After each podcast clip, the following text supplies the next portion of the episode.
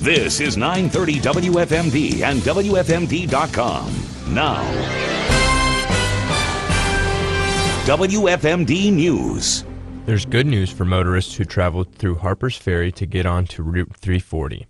Officials with the West Virginia Department of Transportation say that the stretch of roadway will reopen on Friday. A safety centered project which removed dangerous rocks and debris from the mountainside began on September 12th and was projected to be complete by December 12th. However, crews were able to complete the work 10 days ahead of schedule. Before the work started, officials said large rocks and boulders that were about the size of some vehicles would fall unexpectedly. A stolen vehicle was recovered in Frederick County after a drag racing incident earlier this month. The Frederick County Sheriff's Office received calls on the evening of November 11th about Dodge Chargers racing on Interstate 270 and 70. Deputies responded to the area and found a Dodge Charger at the intersection of northbound Route 85 and Executive Way. When the deputy tried to stop the vehicle, the driver of the Dodge started to reverse through traffic and hit another vehicle. The Dodge was eventually stopped and the driver taken into custody. He was identified as 25 year old Keith Gorham of Capitol Heights. When deputies searched the vehicle, they learned the original VIN number had been swapped with a different VIN number. The original VIN number belonged to a vehicle reported stolen out of New Jersey. Gorham is facing 11 traffic charges and two felony charges. A Hagerstown man was prevented from boarding a flight on Monday at Washington Dulles International Airport after a gun was found in his carry on bag. The U.S. Transportation Security Administration says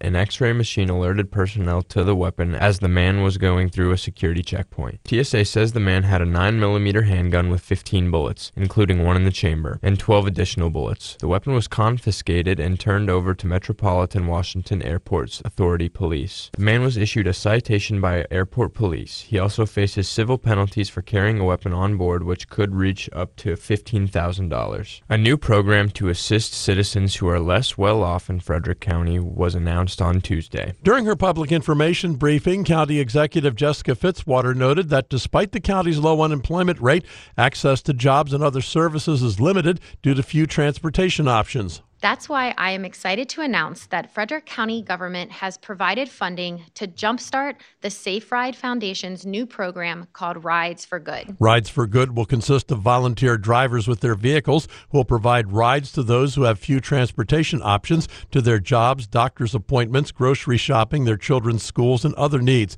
It will be operated by the Safe Ride Foundation. President Wayne Dorsey says this can be a problem in rural areas as well as urban centers. Rural transportation has historically been a very difficult problem to solve here in Frederick County. And with the help of this program and our partners, we hope to make a huge impact in helping to connect all of Frederick County, not just Frederick City. The program is scheduled to launch on February 1st. Kevin McManus, WFMD News. For more on this story, log on to WFMD.com. I'm Aiden Sievert on Mid Maryland's Radio News Center, 930 WFMD.